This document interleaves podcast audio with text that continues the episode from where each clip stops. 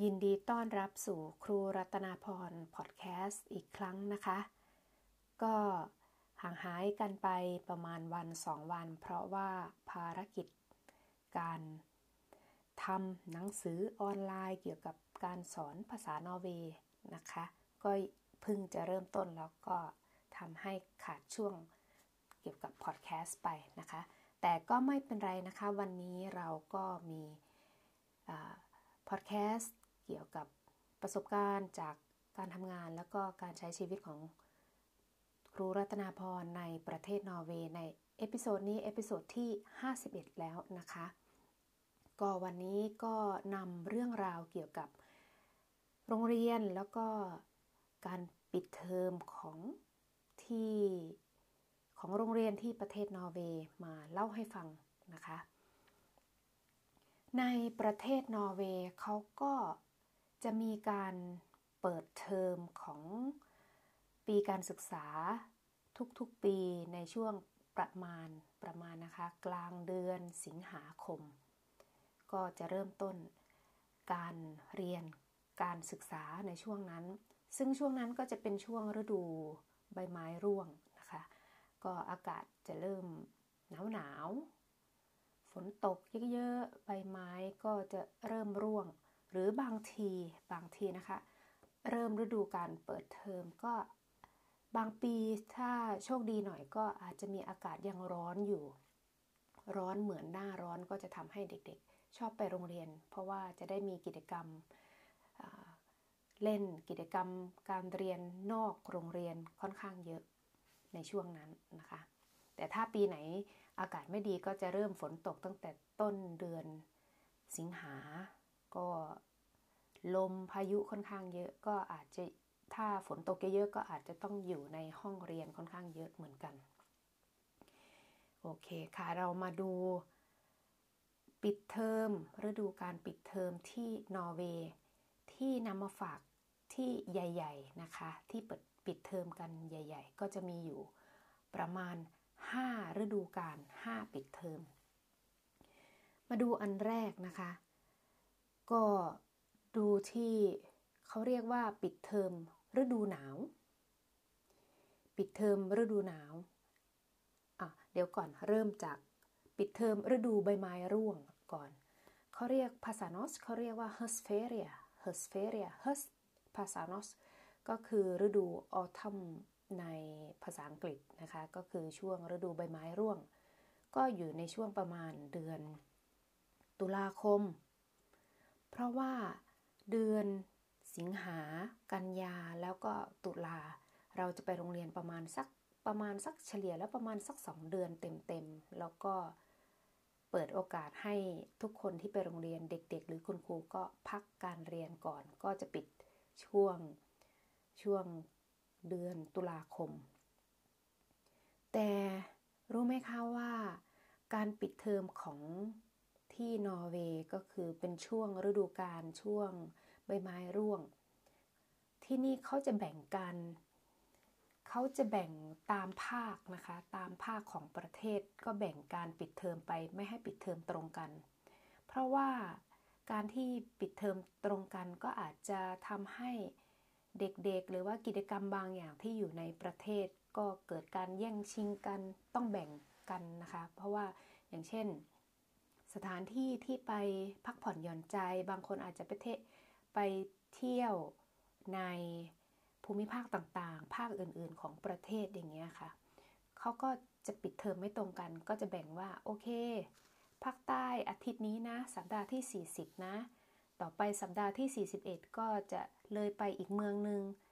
ก็ภาคเหนือก็จะประมาณอีกเมืองหนึ่งก็จะแบ่งตามโซนภาคต่างๆไปนะคะ โซนใกล้ ๆ กันก็จะ แตกต่างเหลื่อมล้ำกันอยู่คนละอาทิตย์ เพราะว่าจะได้แบ่งกัน เช่น แบ่งโรงแรมสมัยก่อนนะคะ ก็จะมีการไปพักโรงแรมไปเช่าบ้าน พักตากอากาศ สถานที่พักผ่อนหย่อนใจอย่างเงี้ยค่ะ ถ้าปิดพร้อมกันทั่วประเทศมันก็จะเต็มไปหมดแล้วก็จะเกิดการแย่งชิงกันเขาก็เลยแบ่งแบ่งกัน อันนี้ถือว่าดีมากๆนะคะ เป็นไอเดียที่ดีมากๆ เพราะว่า อย่างเช่นถ้าเรานำไปใช้ที่เมืองไทยใช่ไหมคะ มันก็น่าจะดีบอกอย่างเช่น ปิดเทอมปิดเทอมระหว่างฤดูระดับระหว่างภาคการเรียนอย่างเงี้ยค่ะ เราไม่ปิดเทอมพร้อมกัน อาจจะภาคอีสานปิดเทอมช่วงนี้ ภาคเหนือปิดเทอมช่วงนี้ เพราะว่ามันจะได้หนึ่งลดการจราจรติดขัดสอง เฉลี่ยการท่องเที่ยวให้ไม่เบียดเสียด ไม่แออัดมากจนเกินไป อันนี้ก็น่าก็น่าจะลองทำเนาะแต่ว่ามันคงจะทำยากนะคะ อันนี้ผ่านไปปิดเทอมฤดูการแรกหลังจากเปิดเทอมมาก็ 2 เดือนก็จะปิดเทอมในช่วงฤดูใบไม้ผลิในช่วงตุลานะคะ แล้วก็เราก็กลับมาโรงเรียนเหมือนเดิม เรียนไปสักพักหนึ่งก็จะถึงเดือนตุธันวาคม เดือนธันวาคมนี่ก็เป็นเทศกาลที่ยิ่งใหญ่ที่เขาจะฉลอง เทศกาลคริสต์มาสรวมถึงไปถึงปีใหม่ด้วยนะคะ แต่ที่นี่ประเทศนอร์เวย์เขานับถือศาสนาคริสต์กันเป็นส่วนมาก แล้วก็ ก็ต้องเฉลิมฉลอง คนส่วนมากก็เฉลิมฉลองเทศกาลคริสต์มาสซึ่งอยู่ในช่วงเดือนธันวาวันที่ 24 นะคะ แต่ว่าส่วนมากโรงเรียนก็จะเริ่มปิดตั้งแต่วันที่ประมาณนะคะ วันที่ 22 ก็เริ่มปิดไปแล้วนะคะ 22 23 21 22 23 บางทีนะคะ ก็เฉลี่ยก็ประมาณวันที่ 22 ก็เริ่มปิดจริง ๆ จังๆ แล้วก็ ทุกคนในเทศกาลนี้เขาก็จะอยู่กับครอบครัว ร่วมกันเฉลิมฉลองเทศกาลคริสต์มาสแจกของขวัญให้ของขวัญกันเข้าโบสถ์รำลึกถึงกิจกรรมต่างๆ หรือว่าเรียนรู้กิจกรรมต่างๆ ในช่วงฤดูการคริสต์มาสก็เด็กๆ ถ้าเข้าไปโบสถ์คนไหนที่พ่อแม่ค่อนข้างที่จะ เคร่งครัดเรื่องศาสนาก็จะพาลูก ไปเรียนรู้เข้าโบสถ์ร้องเพลง เฉลิมฉลองกันมีพิธีกรรมต่างทางศาสนากันนะคะ แล้วก็พักผ่อนหย่อนใจกัน บางทีก็ไปเยี่ยมครอบครัว อย่างเช่นลูกคน สมมติว่าในครอบครัวหนึ่งมีลูกที่โตแล้วมีครอบครัวไปแล้วเขาอาจจะกลับมาเยี่ยมพ่อแม่นะคะ พ่อแม่ที่แก่เท่ากลับมาบ้านในช่วงฤดูกาลคริสต์มาส หลังจากนั้นหลังจากนั้นเฉลิมฉลองเสร็จแล้วก็พากันทำกิจกรรม อยู่ร่วมกันคุยกันในครอบครัว หรือบางครอบครัวก็จะพากันไปที่บ้านพักตากอากาศในช่วงก่อนก่อนฤดูกาลก่อนวันปีใหม่นะคะ ส่วนมากและวันปีใหม่เขาก็ไม่ค่อยเฉลิมฉลองกันมากนะคะ เขาก็จะอยู่กันนิ่งๆเงียบๆ แต่วันที่ 31 คืนสุดท้ายของปีใช่ไหมคะเขาก็จะจุดพลุเฉลิมฉลองกันต้อนรับปีใหม่เหมือนกัน แต่ไม่ได้ถือว่าเป็นประเพณีของที่นี่ อันนี้ก็คือเทศกาลการปิดเทอมช่วงคริสต์มาสนะคะเขาเรียกว่า juleferie ภาษา norsk นะคะ ภาษานอร์เวย์ juleferie ก็คือ ปิดเทอมช่วงคริสต์มาส ต่อจากนั้นก็ปีใหม่ก็มามกราคมก็กลับมาเรียนเหมือนเดิม กลับมาเรียนสักพักหนึ่งประมาณเดือนนิดๆเดือนกุมภาก็ปิดอีกแล้วนะคะ ช่วงนั้นจะเป็นช่วงที่มีหิมะเยอะนะคะ ตั้งแต่เดือนประมาณคิดไว้ประมาณพฤศจิกาธันวานี่ก็มีหิมะเต็มๆแล้วค่ะ หิมะส่วนมากนะคะ ก็เดือนกุมภาก็ช่วงเดือนกุมภาเขาก็จะปิดเป็นปิดเทอมฤดูการฤดูหนาวให้นักเรียนให้คนที่ไปโรงเรียน ได้พักผ่อนแล้วก็ได้ไปทำกิจกรรมช่วงนี้นะคะ ก็ปิดเทอมประมาณสักอาทิตย์หนึ่งประมาณ 9 วันหรือ 10 วันนะคะ9ถึง10 วัน คนส่วนมากเขาก็จะไปทำกิจกรรม เช่น ไปเล่นสกีช่วงนั้นหิมะยังเยอะนะคะ ก็ขึ้นภูเขาก็ไปสถานที่ที่เขามีสกีให้เล่นนะคะ ก็มีกิจกรรมบนภูเขา เดินภูเขา เล่นสกีกันพาลูกไปทำกิจกรรม แล้วก็หลาย ๆ คนก็เดินทางไปพักผ่อนที่บ้านพักตากอากาศของตัวเองอาจจะอยู่บนภูเขาอาจจะอยู่ติดริมทะเลก็ได้นะคะ แต่ว่า ถ้าเป็นคนที่นี่ถ้ามีหิมะเขาก็จะไปเล่นสกีกันนะคะ มีกิจกรรมเกี่ยวกับฤดูหนาวกัน ก็คือพวกเล่นสกี พวกเล่นสเก็ตบอร์ดอะไรเงี้ยนะคะ เสร็จแล้วต่อมาก็มาโรงเรียนเหมือนเดิมนะคะ มาโรงเรียนสักพักไม่นานนะคะ ก็จะปิดเทอมที่แบบว่า ปิดเทอมตาม ประเพณีตามทางศาสนานะคะ ช่วงเดือนประมาณปลายเดือนมีนาหรือต้นเดือนเมษานะคะเขาเรียกว่า p o s t a f e r i a p o s t a f e r i a p o s t a ก็คือเทศกาลอีสเตอร์ ก็คือเทศกาลที่รำลึกถึงว่าพระเยซูได้สิ้นชีวิตลงไปแล้วก็ฟื้นคืนชีพกลับมาอีกครั้ง เทศกาลนี้ถ้าจำได้ก็จะเป็นพวกสีเหลืองๆใช่ไหมคะ สีเหลืองๆเกี่ยวกับไข่เกี่ยวกับกระต่าย เกี่ยวกับไก่พวกนี้ก็จะปิดเทอมประมาณ 9 วันนะคะประประมาณ 1 อาทิตย์ ก็หลายๆคนก็จะเดินทางไปภูเขาเหมือนเดิมเพื่อลำลึกถึงว่าพระเยซูนี่เคยสิ้นชีวิตแล้วก็ฝังศพไว้บนภูเขาบางคนก็ไปลำลึกทาง ถ้าใครที่เคร่งศาสนานะคะ แต่ว่าคนส่วนใหญ่ ปกติเขาก็จะมีกิจกรรมเดินทางไปภูเขาเพื่อที่จะเล่นสกีนะคะ เล่นสกีอีกแหละที่นี่เล่นสกีไป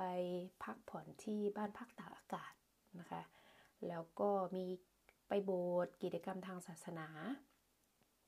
ก็เฉลิมฉลองกันนิดหน่อยนะคะ ก็จะมีบางวันที่เขาแบบว่าต้องนิ่งต้องเงียบ เพราะว่าดำลึกถึงความตายของพระเยซูที่ใน สมัยแต่ก่อนนะคะ อันนี้ก็คือ post c a f e r i a ก็คือเทศกาลอีสเตอร์นะคะ และมาปิดเทอมในช่วงสุดท้ายของปีก็คือปิดเทอมใหญ่นะคะ อันนี้ก็ปิดเทอมอย่างยาวนานก็คือ sommerferie sommerferie sommer แปลว่าฤดูร้อน ferie แปลว่าการปิดเทอมนะคะ ก็ ปิดเทอมช่วง summer ช่วงฤดูร้อน อันนี้จะปิดกันค่อนข้างยาวประมาณ 7 อาทิตย์นะคะ ก็เริ่มปิดตั้งแต่เดือนมิถุนายนประมาณวันที่ 20 กว่ากว่าก็ปิดเทอมจนถึงกลางเดือนสิงหาคมนะคะ ก็จะเปิดเทอมอีกรอบหนึ่ง อันนี้ก็เป็นอะไรที่แบบว่าฤดูหน้าร้อนของที่นี่ค่ะ ก็ประมาณมิถุนากรกฎา ต้นต้นสิงหาก็จะเป็นช่วงฤดูร้อน เพราะฉะนั้นที่นี่เขาก็ช่วงช่วงฤดูร้อน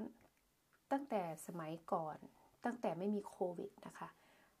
คนที่นอร์เวย์เขาก็จะนิยมเดินทางไปต่างประเทศกัน ก็ก็มีคนก็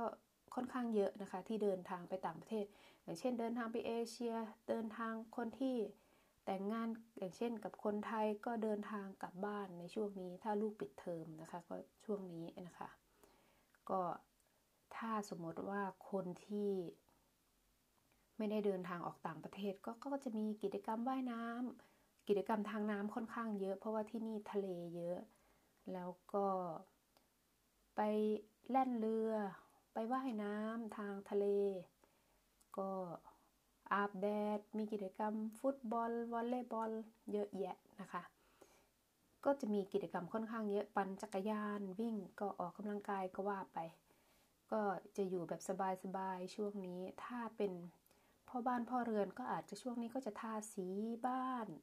ซ่อมแซมบ้านนะคะ ช่วงนี้ก็เพราะว่าปิดเทอมนาน ก็อันนี้มีอาหารที่ขายดีมากที่สุดก็คือ ไอศครีมนะคะ ช่วงฤดูร้อนที่นี่จะกินไอศครีมค่อนข้างเยอะ แล้วก็บ่อยมาก อันนี้คือปิดเทอมที่นอร์เวย์นะคะ ก็จะมีทบทวนกันอีกครั้งนะคะ ก็จะมีปิดเทอมช่วงฤดูใบไม้ร่วง ปิดเทอมช่วงคริสต์มาส ปิดเทอมช่วงอีสเตอร์ และปิดเทอมช่วงฤดูหนาว แล้วก็ปิดเทอมช่วงฤดูร้อนนะคะ summer อันนี้คือ